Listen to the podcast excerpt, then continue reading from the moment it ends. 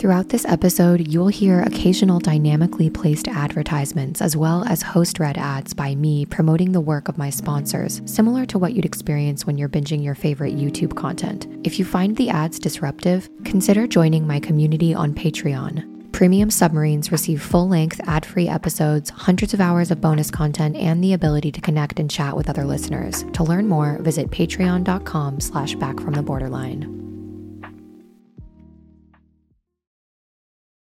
According to today's podcast guest, Dr. Anita Federici, emerging new research in the field of psychology shows that 40 to 50% of people diagnosed with BPD actually don't have BPD at all. I know, I was shook by this as well. If you're wondering what is the reason behind this mass misdiagnosis, Anita believes it's a fundamental misunderstanding of and lack of awareness around the concept of something called emotional over control. On today's episode, we're going deep into these findings. We're going to learn all about the difference between under control, over control, and how these concepts are changing the way not just BPD, but complex trauma is viewed, diagnosed, and treated.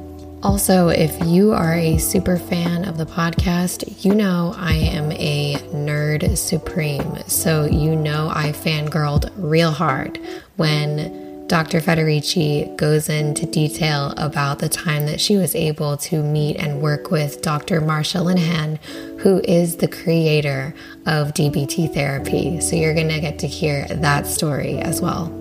Now, Anita is humble as hell, but I want to preface this episode by telling you that you are extremely privileged. Your ears are blessed to be able to have an hour of Anita's time today on the podcast. I know I felt so honored myself.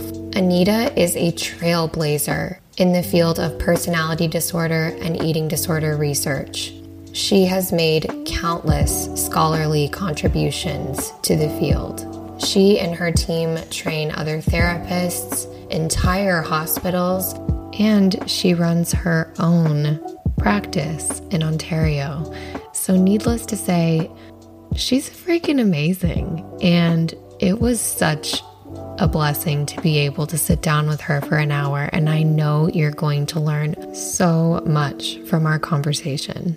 If you have ever seen anything floating around the internet about quiet BPD and you've thought, that's me, you're going to get a lot from today's episode because when I learned about the concept of emotional over control, I knew immediately that this episode and this concept would really, really resonate with individuals that identify with quiet BPD or quiet borderline personality disorder. So let's roll that intro and then we will hop right into my conversation with Dr. Anita Federici.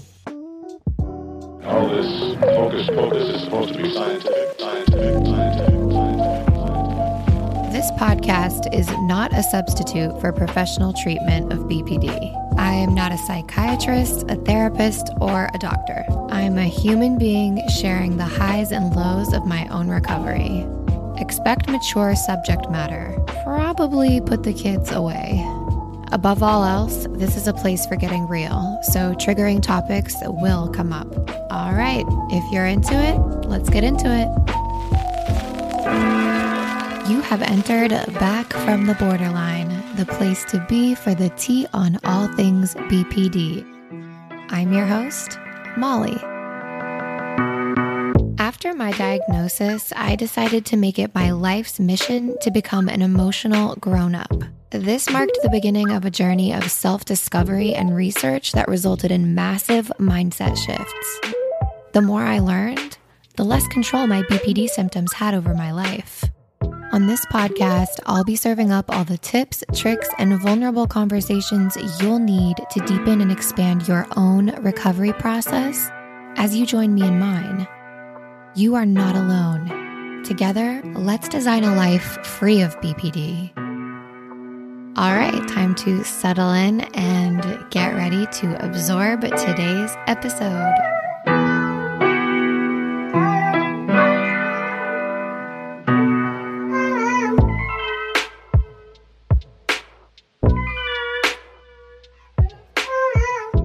Here with Dr. Anita Federici, who is a clinical psychologist, but I will open the floor to you, um, Anita, and let you tell the listeners a little bit about yourself, your credentials, and kind of maybe you could tell us initially what got you into this work. Well, first, thanks so much, Molly. It's an absolute pleasure to be here. So, thanks for inviting me uh, to yes. speak about this really important topic area.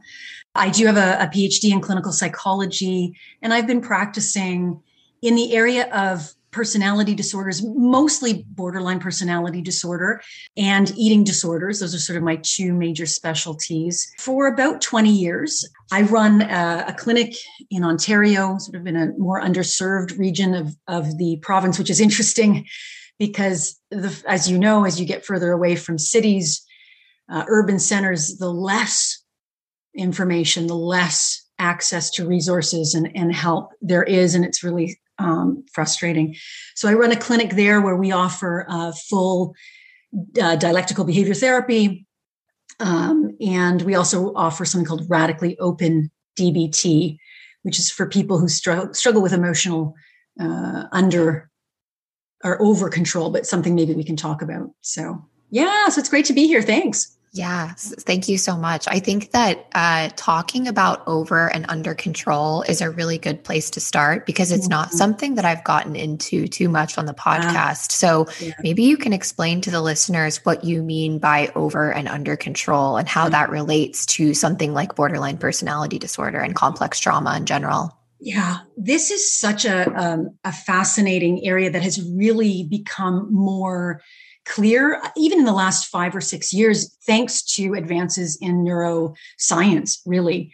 So, when you think about borderline personality disorder, the typical description of that is really of someone who struggles with uh, controlling, managing, integrating, communicating emotions.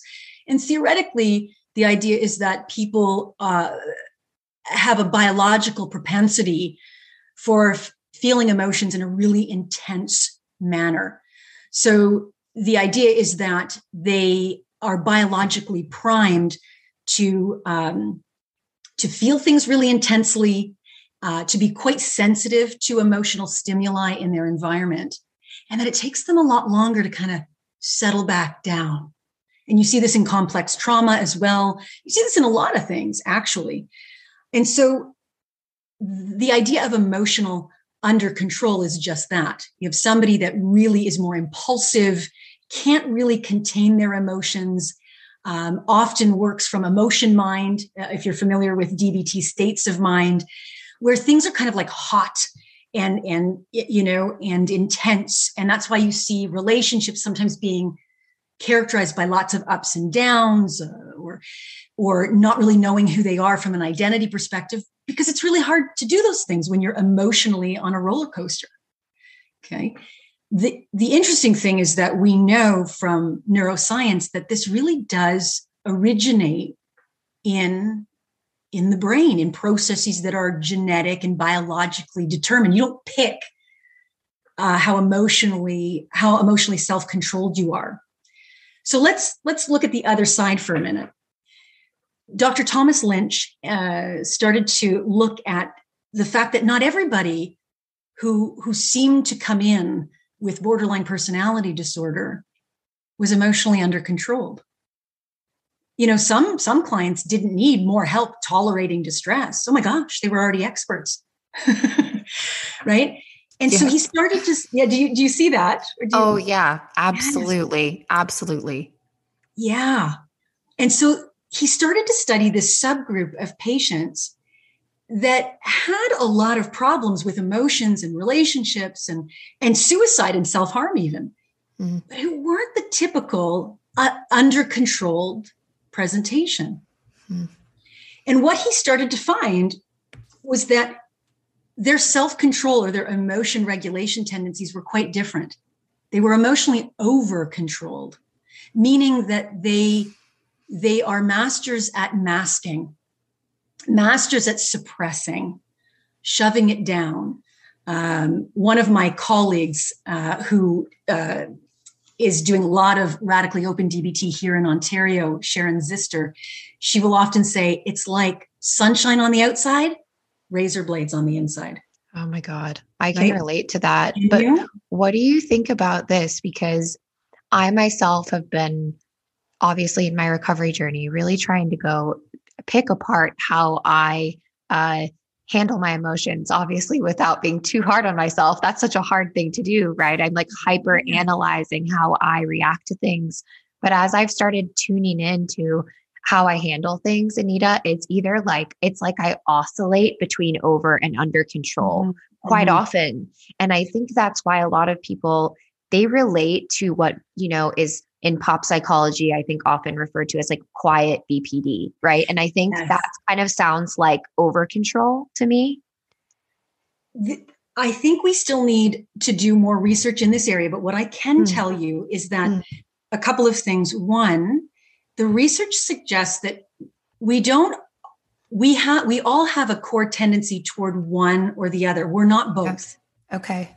You're either and you got to go back you got to go back to somebody like what were you like as a kid mm-hmm. what were mm-hmm. you like growing up what what what's your temperament mm-hmm. so we're talking about not what you've learned to do so i have clients over the years who were had lots of big emotions when they were kids and were always told to you know that was me yeah. that was me i was the drama queen and right. everyone you know like always felt things so intensely i've talked about it in the podcast where yes. i had very existential thoughts as a very young child that I think actually kind of freaked my parents out because they were yeah. like, why are you thinking about this shit? Right? And and i learned i think at a very young age you're exactly right i naturally am a very emotional person. Like yes. if someone says something i feel it so deeply. Or if i see a dog on the street and it looks skinny like i will want to just like ball right then and there. Where my partner for example who's a very logical analytical type like he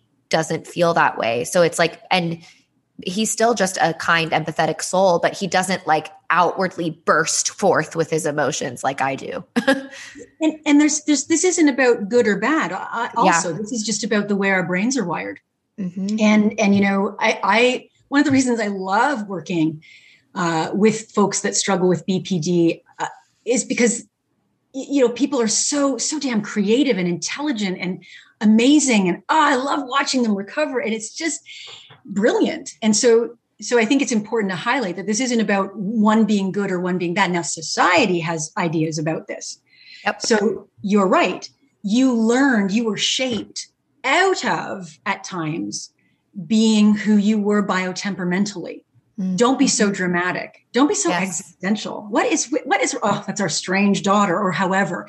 Yeah and so you know, if you're trying to fit in and you're trying, you know, and sometimes that happens with your peers, your team, your, your, your friends in high school are, you know, oh God, what is wrong with you? You're, oh, yes. and so you, you kind of, by the time you get to therapy as an adult, you can seem like you have quiet BPD, or maybe you do because, because you've learned, you've That's learned to exactly shut right. it down most of the time except when it comes out i mm-hmm. like to describe as like my to my boyfriend like I will freak out about seemingly very small things, but it's because there's this emotion that I work so hard and suppressing and numbing all the time that it comes out as I describe as like little like a pressure cooker. You know, like my yeah. grandma used to use a pressure cooker to make mashed potatoes and it would just like go tss, tss, like little bits of steam yes. coming out and that's how i express like i i can relate to my emotions because i feel like i'm always just on the edge of just exploding yeah. well because you you are in the sense that suppression or masking for someone that's under controlled is only ever going to be a short term uh, it's like a band-aid right? Yeah, over you like know, a like, that horrible wound. Yeah yeah like so does it work? Can you keep wrapping it? Yeah so it probably yeah. that's why it gets reinforced because it has worked. Mm-hmm. you know you're more accepted uh, you're able to get through things without uh, breaking down maybe but it doesn't it has it's not the same as receiving treatment and understanding who you are from a biological and a a learning perspective. And I think that's the richness in some of the, the newer comprehensive treatments is really non-judgmentally going, yeah, I'm emotionally sensitive. Yeah. Yes. I feel things. So like it's the same as having migraines. Like I get migraine headaches. I am always going to be susceptible to migraine headaches. Did I choose it? No. Do I like it? No. Is it part of my biology and probably genetics? Yeah. So I have to learn to live in a way that mitigates some of that. Or what do I do when my migraine hits? Yes. Okay, well, then I'm going to do this. Yes. And and so that's the general so that's one idea. But here's what's interesting about if you think about over control, mm. over control is socially desirable. Right? You yeah. that's that's the perfectionistic, highly driven, rigid, sometimes obsessive and compulsive, but they are, you know, that's the person who's falling apart and feeling suicidal and is at the hospital on the weekends, but they're like straight A student. You know, that was and I'm not saying I'm not saying that you can't be that mm-hmm. and be under controlled, but the person with over controlled tendencies, they don't always know that they have an issue because it's been so suppressed suppressed and socially acceptable. Yeah. Yeah, right? because you're right. Like it's the the best thing for someone maybe to like get a teddy bear and scream everything out on it. You know what I mean? Like the, to get that anger out, but that is so socially unacceptable, and most people would look at that as quote unquote yeah. weird, right? That's right. But so if you're someone that you don't react to things, you always, you know, you you just uh, so people that are over controlled, they they biologically, from a biotemperamental perspective, they can be just as dysregulated, but they really struggle with um, social signaling. So they, mm-hmm. you know, they can feel, they can almost look like there's almost no expression on their face, no matter what you're talking about. It's like this mm-hmm. sort of mm. flat affect. Mm-hmm. Um, you know, they're not impulsive. so, so unlike under controlled people that are over controlled, if they do have behaviors, whether they're eating disorder symptoms or self injurious behaviors or alcohol, it will be planned. Mm-hmm. So I think about the, the client. If I have a client with bulimia nervosa and they're under controlled, the binge eating will happen just, it'll be driven by emotion. Yeah. Not planned. They weren't planning to binge that night or that day. Something happened. They're emotional. The behavior happens. Mm. Someone that's over controlled, it, it isn't actually, the behaviors aren't really driven by emotion. They're driven by, you know, uh, values, ethics, wanting to get back at somebody, and they're planned. So they'll know, you know what, I'm not going to binge tonight because my husband's home, but I'm going to binge tomorrow night because the house is empty. Like it's not impulsive. Mm, it's like premeditated. It, it, yeah, it's because that's how their brain works. Yeah. So there's a very big difference between emotional over control and under control. And some early research, Molly, is saying that about 40 to 50% of people who have been diagnosed as having borderline personality disorder actually don't. They might have obsessive compulsive personality disorder. They're mm. actually over controlled personalities. Mm. But because there's disturbance everybody kind of lumps them into the same category. They may, they may dis- I feel like anybody that displays like self-harming or yep. or suicidal ideation, and especially if you're a woman, it's like, oh, BPD, exactly. BPD, right? And what you're saying is there is no. a huge misdiagnosis situation going on. I think potentially. That, potentially. I mean, we the research is just starting to come out, but I think even for my staff, so we've spent the last, I don't know, two years studying, training, getting supervision consulting in radically open DBT, and it has mm. greatly changed uh, assessment procedures, uh, treatment recommendations. Mm. And we actually have more people right now in our radically open DBT track than in our DBT track. And it's fascinating. And but the, the assessment, like sometimes people say to me, well, how do I know? It's a bit complicated because you need it usually takes us a good hour or so filling out very specific questionnaires and assessment measures um, to really sort through this. Uh, but there's ways of getting those tests and those assessments done. And it really is eye opening. It really is. Fascinating. And yeah. so this brings me to another question I have for you, Anita, because for me, something I've been posting a lot about on Instagram, and I'm the whenever I post something and then I just get this wave of, yeah, oh my God, me too, like replies. I'm just like, okay, so I've touched on a nerve, right? I've touched on something that people are really resonating with. And something I posted about more recently that just got a wave of response was my obsession I had a couple of years ago with getting a diagnosis, right? I thought I had BPD. I was so convinced that I had BPD because I looked up all the symptoms and tick, tick, mm-hmm. tick, tick, yeah. that it's often that I find, and then I had a bunch of people say, me too. And I just said, release the obsession with having to have a label, right? Like mm-hmm. the fact, and, and I keep getting messages from people that are like, I'm going to a, a, a therapist, but they won't give me the diagnosis. Oh, yeah. They, I know I have BPD, but they won't give it to me. And I'm mm-hmm. like, and then I had my DBT therapist who told me, Molly, very candidly, she's like, you have classic BPD traits, but I'm not going to put BPD down as a main diagnosis for you because of the stigma and it could affect yeah. your ability to get life insurance in the future. So I'm like, A, do you find this? And then B, I'm like, God, why even have a diagnosis that could create so much hell for someone's life? It's just so, it's a head F U C K. Just well said. Well said. Uh, I so there's you're bringing up a couple of pieces, and if I if I'm going in the wrong direction, just just interrupt there's me. no there's no wrong direction. There's no wrong direction. Podcast. I love that. I love yeah. that. Okay, so the first part is is is okay. I believe, and I think did you post this? I do believe people have the right to know their diagnosis. Yes, I, have always I've said this. I, I find it frustrating, and I'm not just talking about BPD here. I'm talking about. I think that if if you as a clinician or a team are working on some sort of theory. Yeah. Right. I think this person has BPD. I think this person has narcissistic personality disorder. I think this person has an eating disorder. I can't tell you how many times in my career when I've consulted and I say to the clinician or the team, have you have you floated this out to the client? And resoundingly, the, the answer is no, most of the time. Mm there are reasons. So, one, I think I want people to also appreciate that not everybody's legally allowed to diagnose. Yeah. So, most, you know, you have to be a psychologist, a psychiatrist.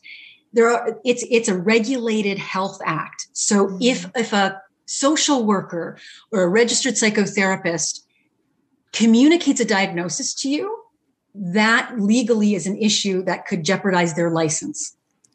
Oh, so like normal therapists can't diagnose you, like a like a, a licensed ma- marriage and family uh, therapist, for example. No, not a not. Like, you always have to like different. I mean, in in the parts of the states or different parts of the world, there's always different legislation. Yeah, but for the most part, no, not just because you're a, a therapist of some sort does not mean mm-hmm. legally you can communicate a diagnosis. And the reason for that is that without the proper training, I mean, there's so many misdiagnoses. Like I, I can't over my career, you know, I can't again, I can't tell you how many people come in and they're c- completely uh, misdiagnosed or have been given seven, eight diagnoses. I think that's why partly the the act of di- communicating a diagnosis is regulated because it's complicated. Yeah. I don't.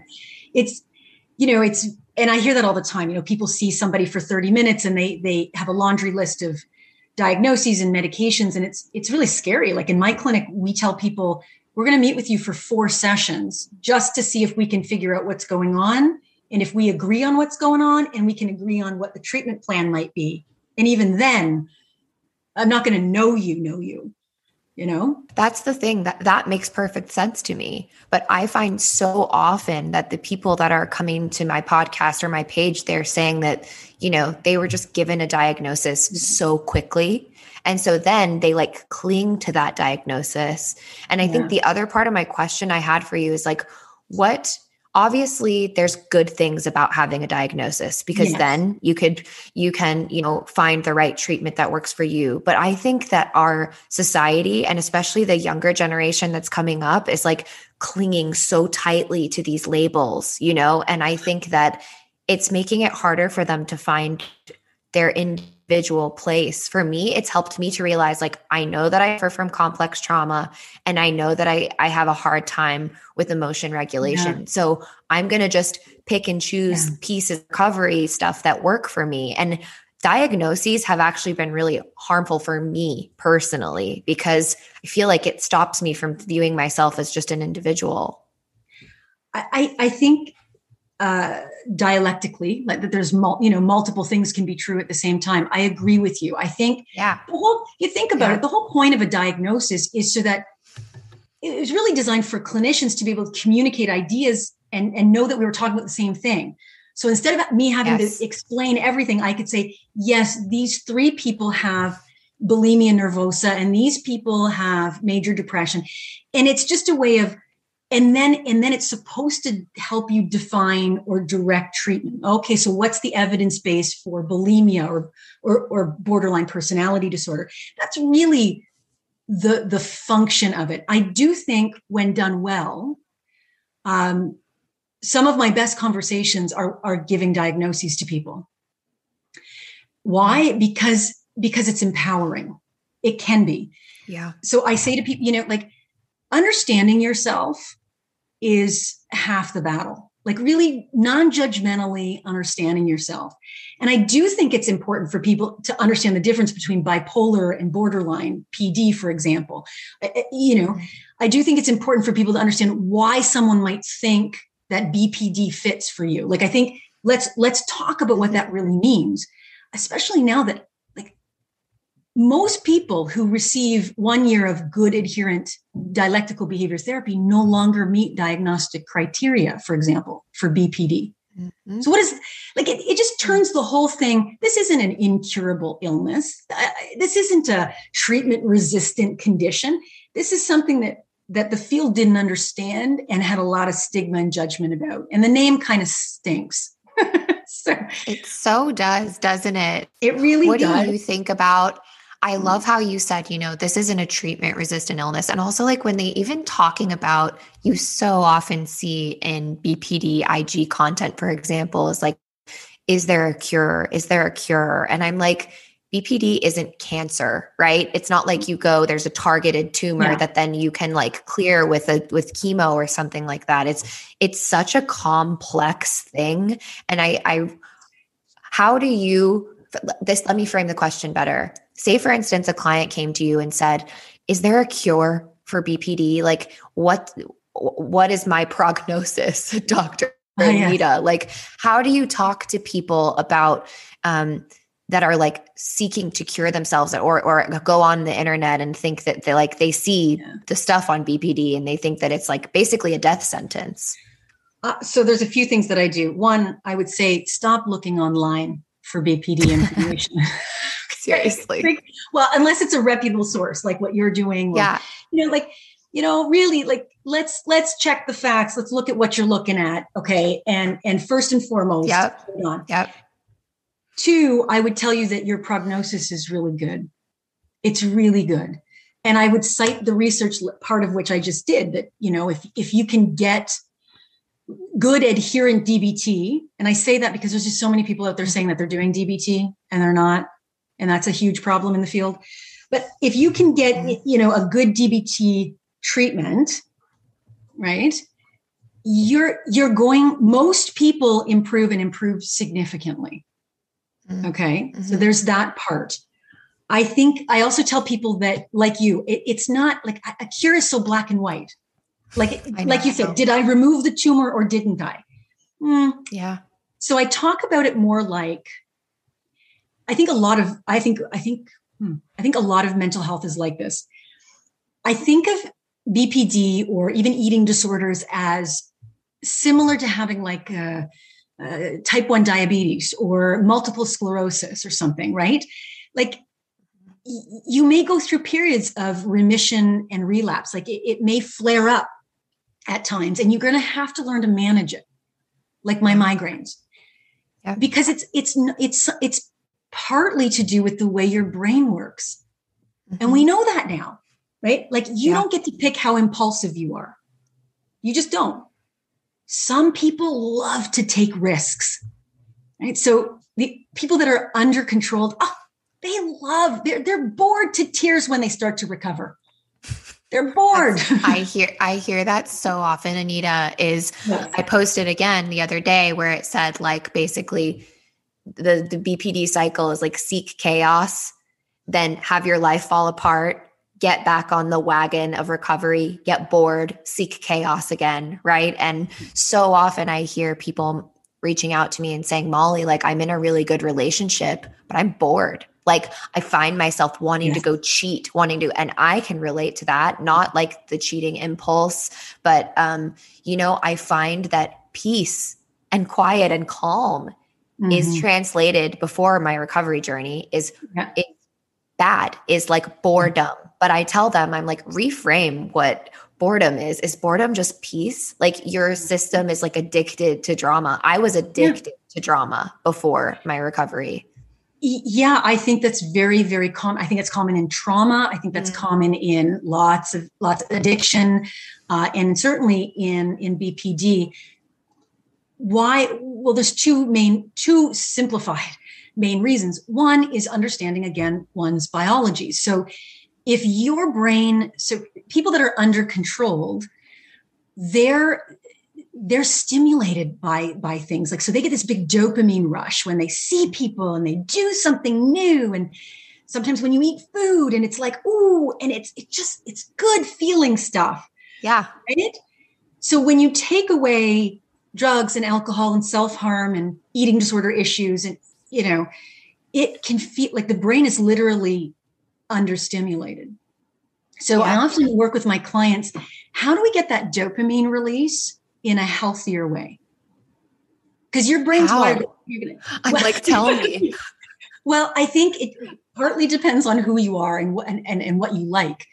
Uh, you know, I have a client right now who's exactly in this situation and and doing an amazing job. And is is really bored and wants to travel and of course covid and blah blah blah blah blah and i said yeah. to them i said i think you need to go like they're one year totally amazing in recovery i said you know you got to be safe all kinds of things but I, I, think you need that kind of stimulation like mm-hmm. I, I, just mm-hmm. think you, you've got so we've got to sometimes plan things that are a bit more stimulating like okay so maybe you le- you need to lean into a different sport or maybe you need to go whitewater rafting in the summer or maybe you need to climb the rock wall i don't know but you have to appreciate the way your brain works and that yeah. you may need to generate healthy dopamine releases and there's all kinds of ideas here that that's so different for the person. It, it, really is. So it's not like you can't just say, well, this is mm-hmm. what you do, because it really is knowing the person and understanding how they work.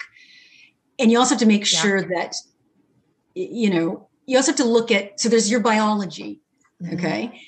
And like you said, it's also important to learn to tolerate stillness. Yes.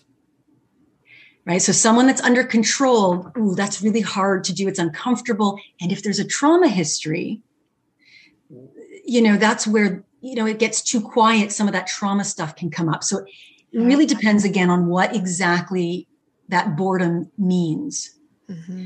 We also have to look at the learning history. So, yes, there's our biology that drives us to do certain things, but in what ways has seeking chaos been reinforcing for you?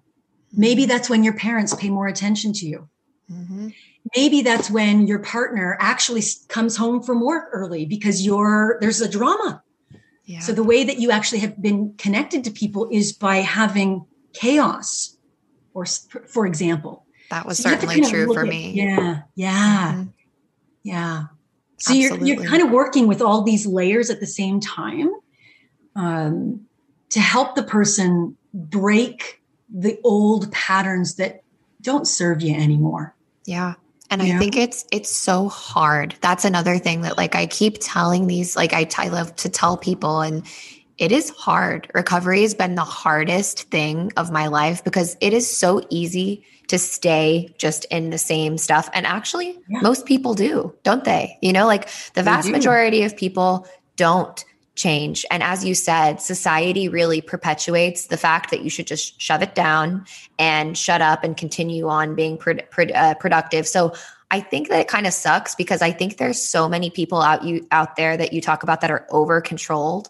And then yeah. quite often those people that are under controlled are the scapegoats and they end up in like psych wards, yeah. right? But in reality, we have all of these other people out there that are over controlled too. And they're just getting a pat on the head from society until they inevitably break down one day. Yeah, until there's sort of this what we call emotional leakage. It's kind of like what you were talking about, but the person that's so often people come in with a suicide attempt or self-harm or something that looks impulsive and dysregulated and people start to assume things like know, maybe this is bpd or maybe this is you know without actually looking at dynamics of over and under control because the over control piece is still relatively new to the broader field mm-hmm. tom lynch has been working on this for 20 years but it's not out in the in the system uh, widely so most providers don't even really know what over controlled is or how to assess for it. Uh, so the likelihood of that even getting to the, to our clients is low right now. Um, I just find that you know it's just such a helpful, and we talk about transdiagnostic. So to your point before about, I think diagnoses can be helpful to a point if they are commun- if they're appropriate and, and they're assessed properly, if they're communicated in an empowering and non judgmental manner, mm-hmm.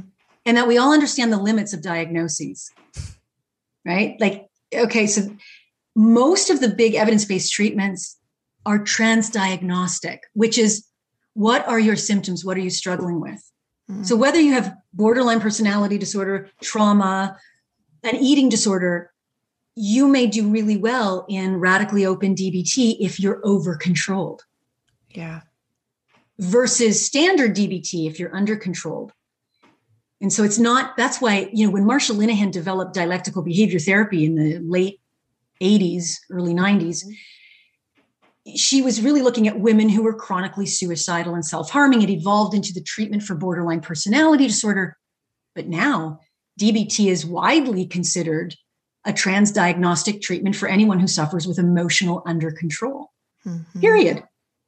Yeah. Um, you know, so and my, I have a question for you because yeah. first, uh, have you ever met Marsha Linehan or have you ever yeah, worked with her? You have? I have. A few times in my career. I know I feel so lucky and so blessed. Oh my um, gosh. So I how did know. that manifest? Oh, I'll show you my picture. Um, well, in a few different ways. The first time I met Marsha, I was a grad student. Uh, I was doing my PhD at the Center for Addiction and Mental Health in Toronto. And uh, my supervisor, my Shelley, Dr. Shelley McMain, uh, was one of maybe 20 researchers that would get invited to Seattle every year for a, a highly specialized um, research meeting. You had to be, in order to be invited, you had to be a primary investigator on a randomized control trial using DBT. Wow. So, uh, uh, you know, talk about being at the right place at the right time, but she took me with her. Wow.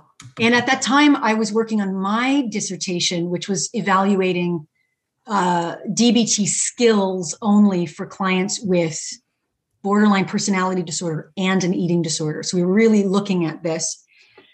And I'm sitting at this table, Molly, like like a conference table with like the like top Tom Lynch, Martin Bohus, uh, Katie Korslund, like Marsh is at the head of the table. And and this is Molly, this is before we had cell phones. Like there's no, I don't have like I would have been like, oh right? Like Instagram doing a story. Instagram, this is Marsha.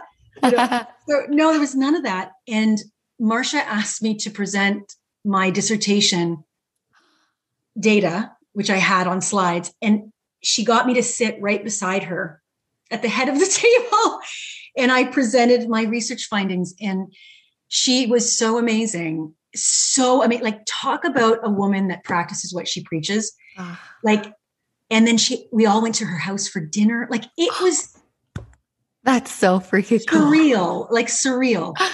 Um and so and then I've met her several times over the years. I've got you know different trainings. Um uh, I've been able to talk to her. I've been able to have lunch with her. I've been able to do different things with her over the years. Not, not, I'm not, I wouldn't say that I'm, I'm not, I'm not in the in group. I'm not like, I'm just somebody that's been lucky enough to cross paths with her a few times. She's absolutely a brilliant human being.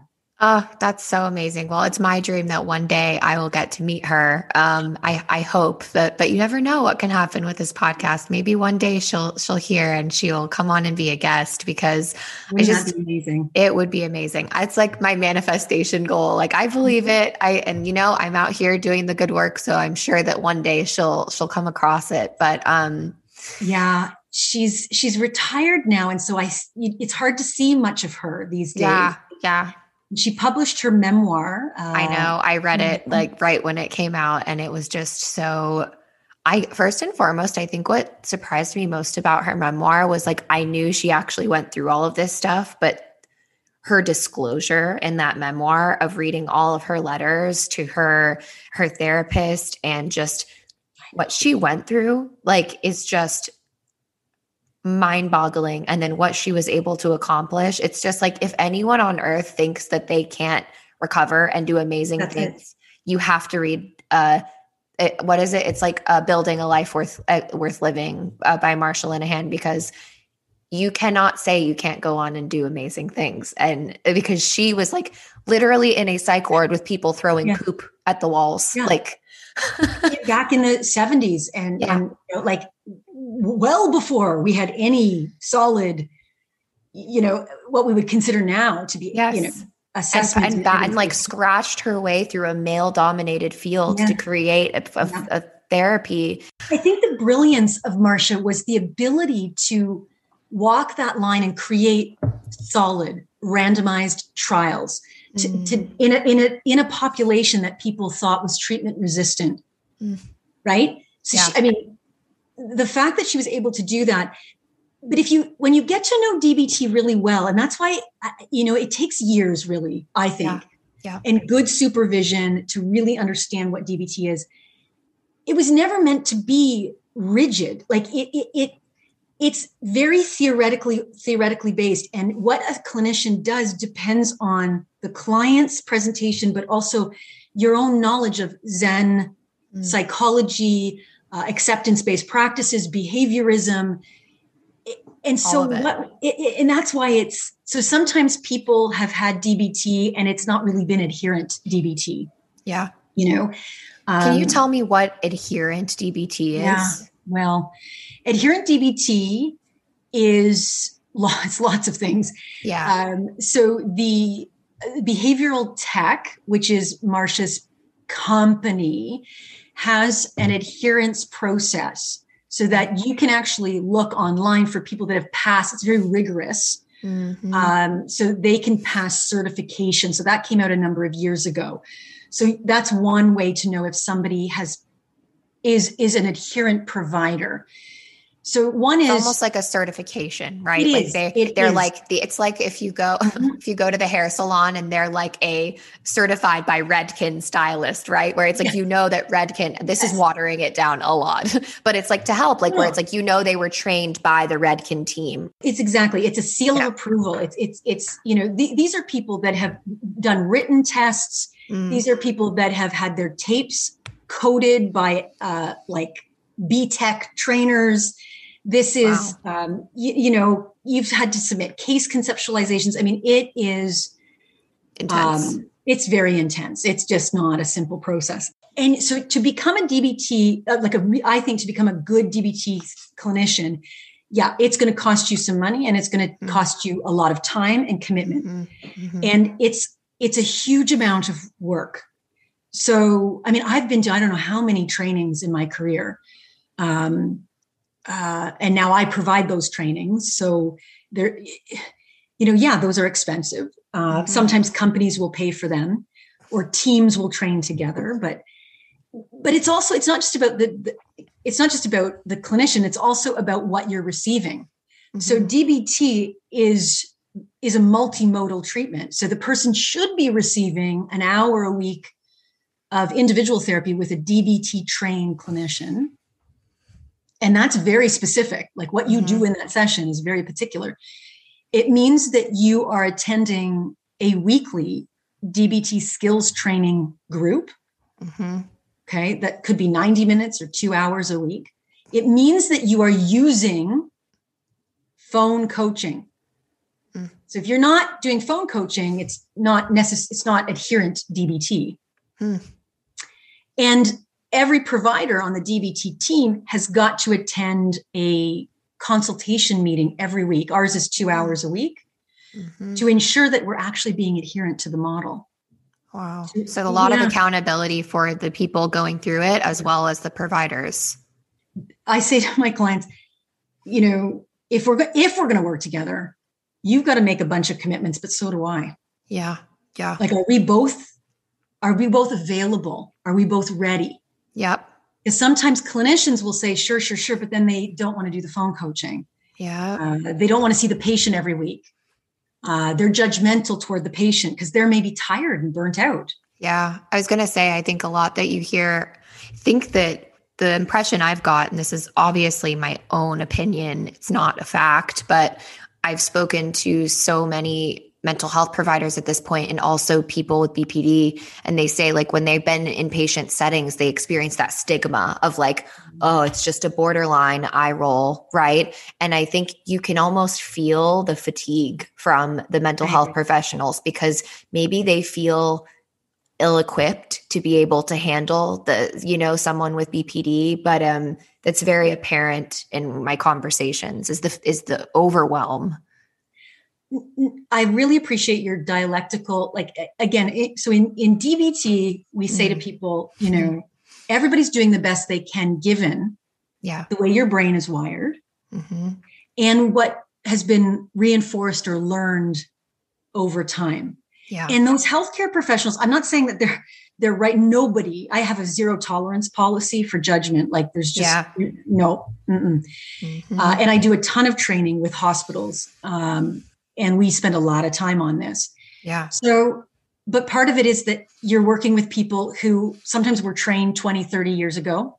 Yeah. Nobody ever trained them how to work with emotion, emotional over or under control. Mm-hmm. Um, nurses will say, I, I was never trained to do this. I don't, you know, so if you're on an inpatient unit, they're like, I don't know. Yeah. So they don't, they don't even have theories to explain why people are doing what they're doing. Mm. And then you have a system that's usually understaffed, underfunded.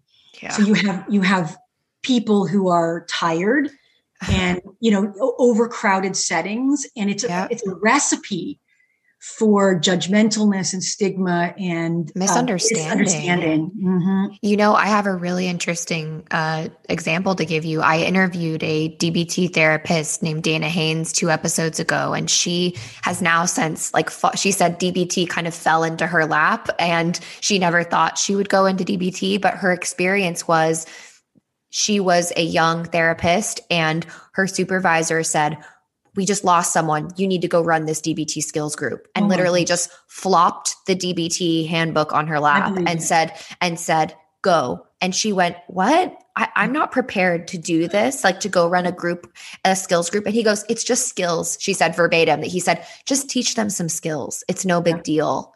And yeah. so then someone with deep a BPD could be like finally got into a DBT group and then they go and they're with someone who has yeah. no idea what they're doing. And Dana, since obviously has like fallen in love with DBT and right. that's like her only right. thing that like she obviously does other things, but she loves DBT now. And she spent, she said most of the things though she has had to take the the the onus on herself to learn, but she oh, was yeah. thrown into that with no previous experience. I think that's exactly what happens eh, eh, for in many many places, especially in in rural or underserved areas where you know where people yeah, she was in new jersey i think. Right mm-hmm. so you're it, i think that people don't realize like when i train clinicians or teams and they, they, you know the big sell is people want to start a skills group. And i say well you can start a skills group but if you teach those skills first of all you've got to know those skills really well and what they're and how they relate to emotion regulation. Because mm.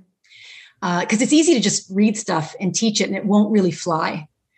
Um, you also have to embody the the dialectical uh, you know dialectical theory and non-judgmentalness and assumptions about patients it's just hard to separate it out for example we just had this conversation on my team this morning about um, we offer a skills only option So not everybody has to do full comprehensive DBT, but that is for people who um, score in a mild to moderate range on a particular assessment measure. These are folks that are not chronically suicidal and self-harming you know and they they still have to have some healthcare provider who's willing to be a crisis contact. Like just because it's skills uh, it's actually very complicated to to run and to run it well.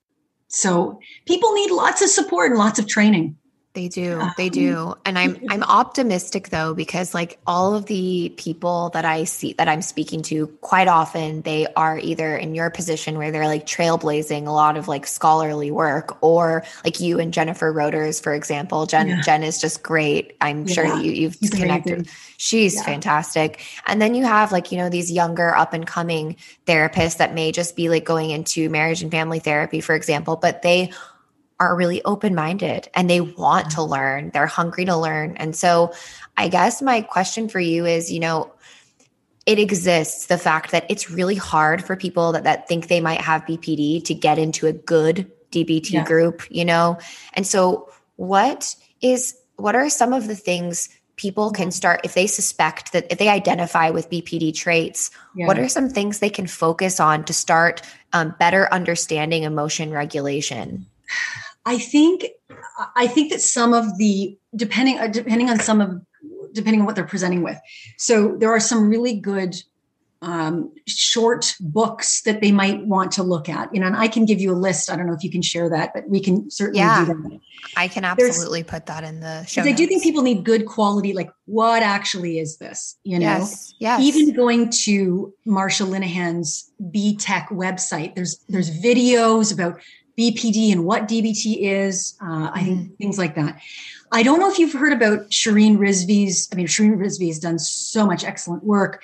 Uh, she's out of Rutgers, and she created, uh, among many things, a YouTube channel.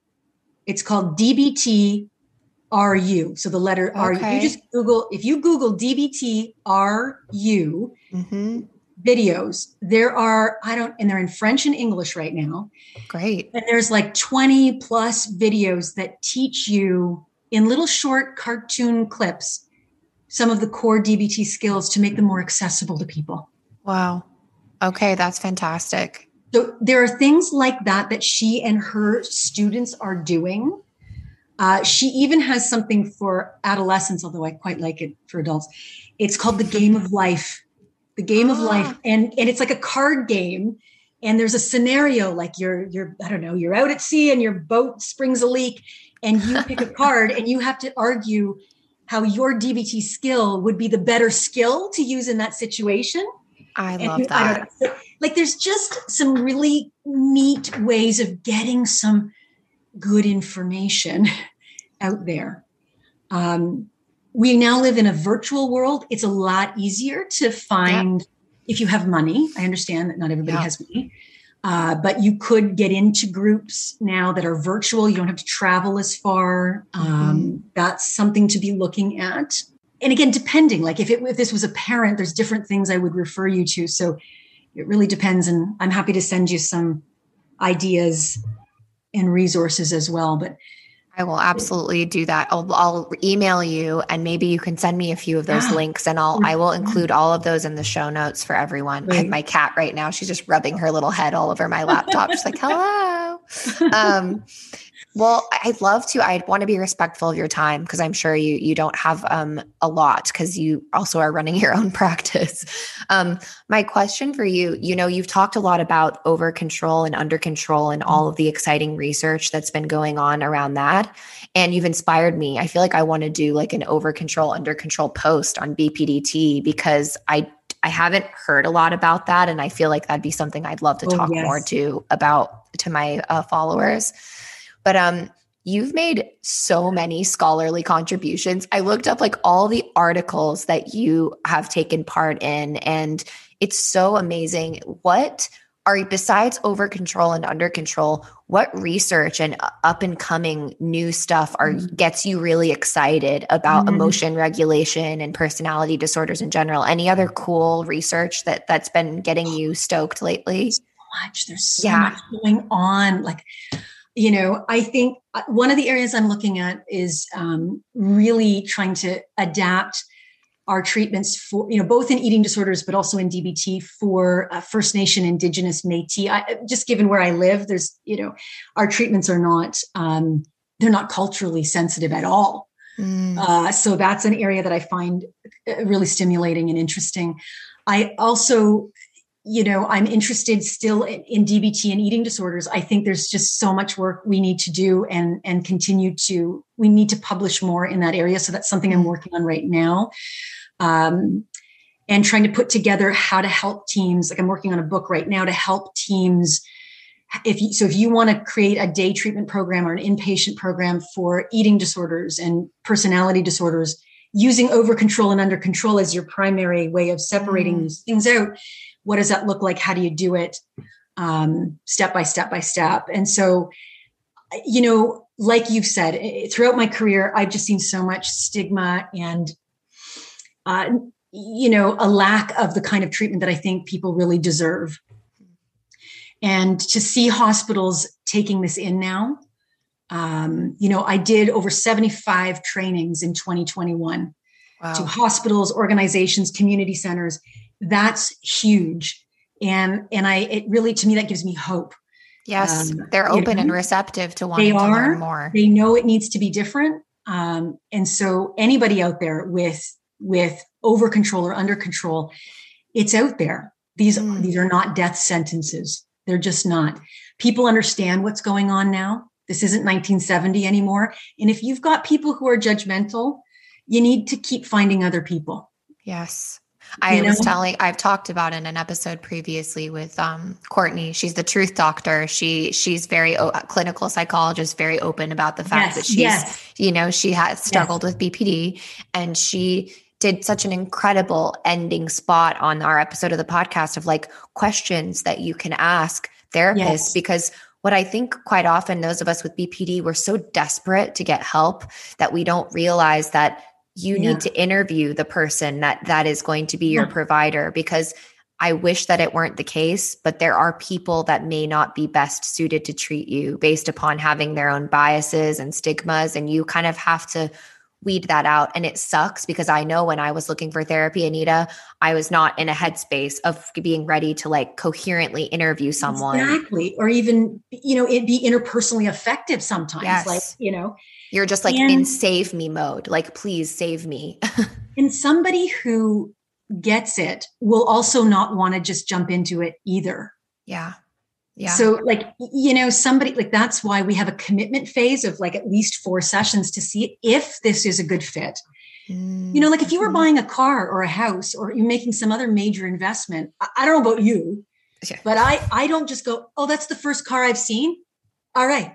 Here's my 10 grand. Maybe before my, my recovery. Well, maybe, maybe. I was going to say the first guy I've seen. Marry yeah. Maybe. Let's go. Maybe. But you're investing. Not the best health. strategy though. It's not, it's not, I generally don't recommend it, but you never know, you know. you know. but I think, I think, you know, people need to feel empowered that to, to ask questions, to shop around. Yeah. And any clinician that's going to get offended by that is not your person. Yes, it's true. You have to be you have to be on your guard and I say it time and time again, you know, you your best advocate always have to, even yeah. when you're feeling dysregulated, you have to just remember that, at least for me, I'm like, no one's coming to save me. I have yeah. to always make sure that I know that, like, I've got my eyes open and that I, I am my best friend and my best advocate. It's the most important thing it's and it's so hard in a system that has been pejorative and stigmatizing and it, it mm. really is an uphill battle and I, there's enough of us out there now yeah. i believe uh, that I think it's more likely to bump into someone who gets this. I agree. And if you haven't found them, keep looking. You've just yeah. got to keep looking because they're out there. So I'll send you, I mean, there's just so many things that are available online and things like that that people could at least get some good quality information. Yes. That's what you want. Yep. And you've got to use your discernment, right? It's like make sure that you are being so picky about the content you're consuming because, like I said on another episode, I could go on YouTube and I could watch I can watch Oxford University lectures. It's pretty amazing. That's not something that you could do that before, but you could also go and watch some really awful stuff that fills your mind with really like incorrect information. So it's just it's kind of like a it's it's good and bad, just as life is though, right? So and, and, you know, you you've got to, like you said, I think it's about teaching yourself and other people how to be sort of media, how to be good critical thinkers. Yeah, be media literate to know where you're yeah. getting something from.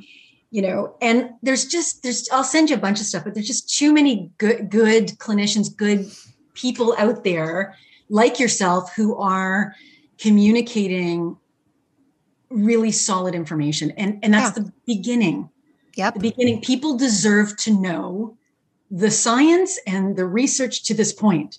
Yes, they absolutely do. And there's just, if you can, I'm hoping that people listening to this episode can just be filled with so much hope because there are people like Anita out there working tirelessly to A, contribute to the research, B, go out there in the field and be training people to start changing minds because it's not like people that are out there perpetuating the stigma, like you said, that have been practicing for 30 or 40 years, it's not like they want to go harm people. They just don't know. They, but I'm sure that they would love to have more and better information to better help people.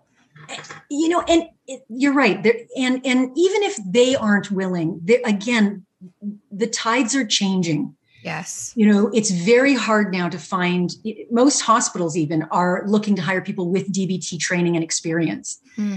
You know universities now uh, in medical schools now have dbt and understanding the things we've talked about today as part of the curriculum. That wasn't the case when i went to school.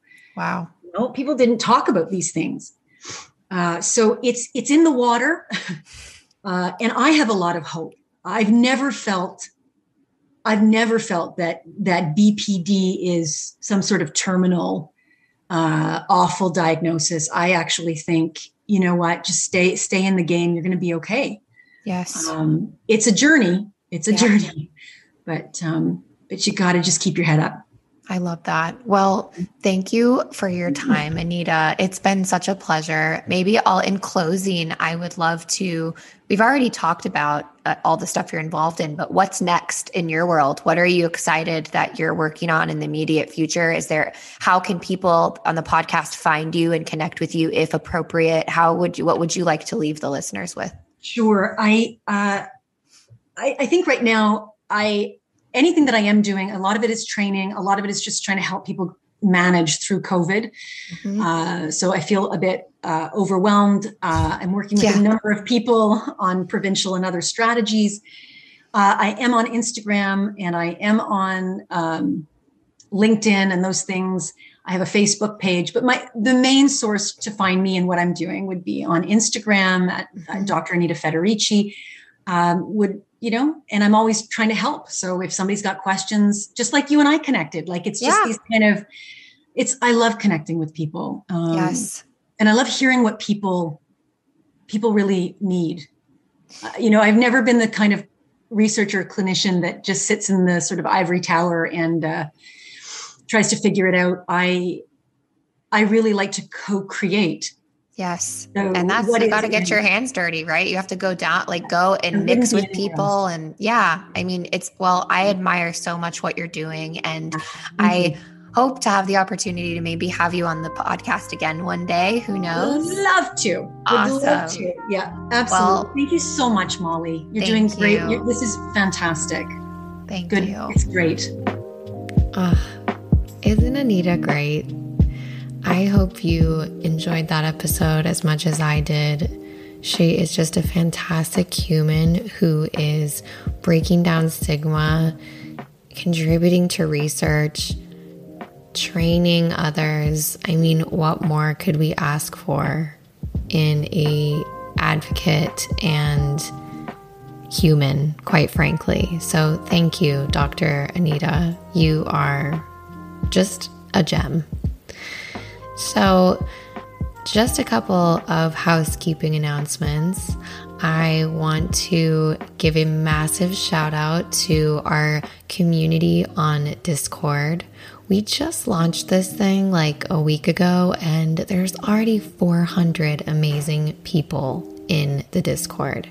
Now, if you're looking for a positive, recovery focused community, if you have been wanting to connect with other fans of the podcast and expand your self awareness, the Discord might be the right fit for you.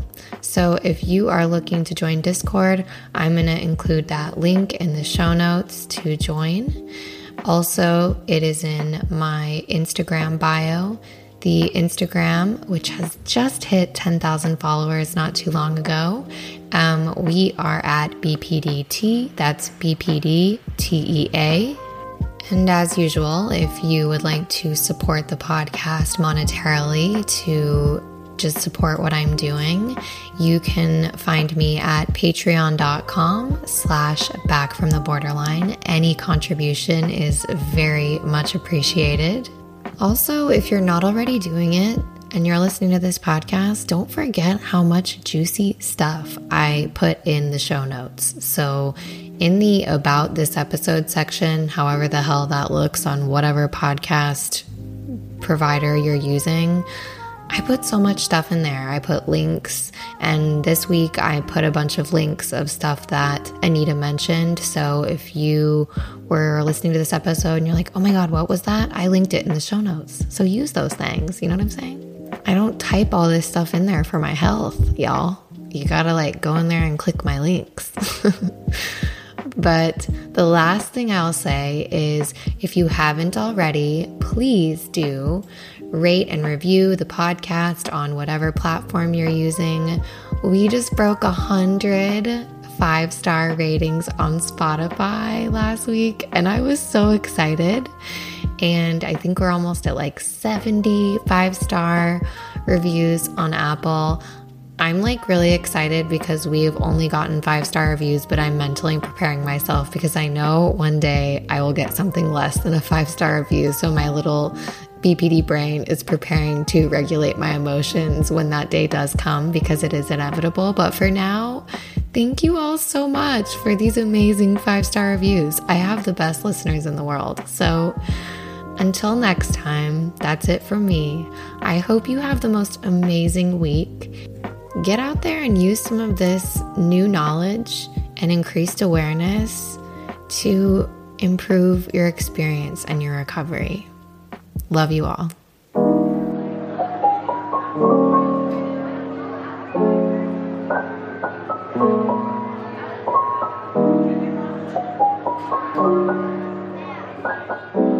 All right, that's it for today's episode. I just want to thank you so much for listening. Out of all the podcasts in the world, you chose to listen to mine, and that's amazing and it means a lot to me. If you like what you heard today and you want to be notified as soon as each new episode drops, I got you.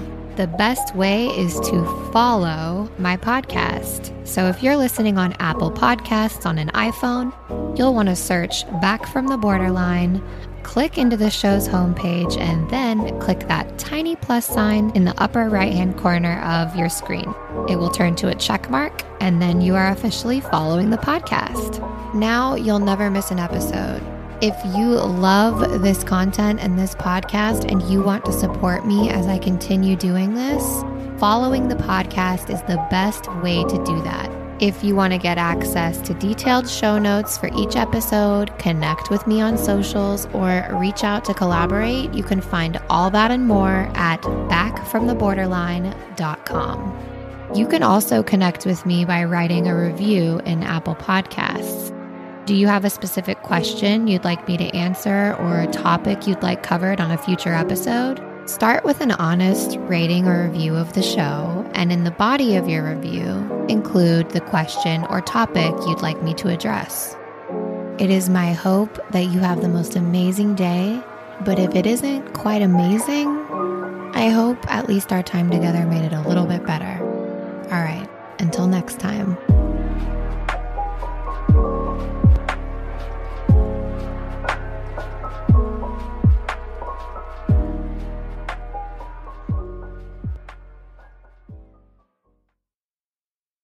Thanks for tuning in to this episode of Back from the Borderline. If you'd like to receive my monthly written recovery musings via Substack directly to your inbox, send me a voicemail, join the Patreon community, or check out my Amazon book list recommendations, visit backfromtheborderline.com and click to access my link tree.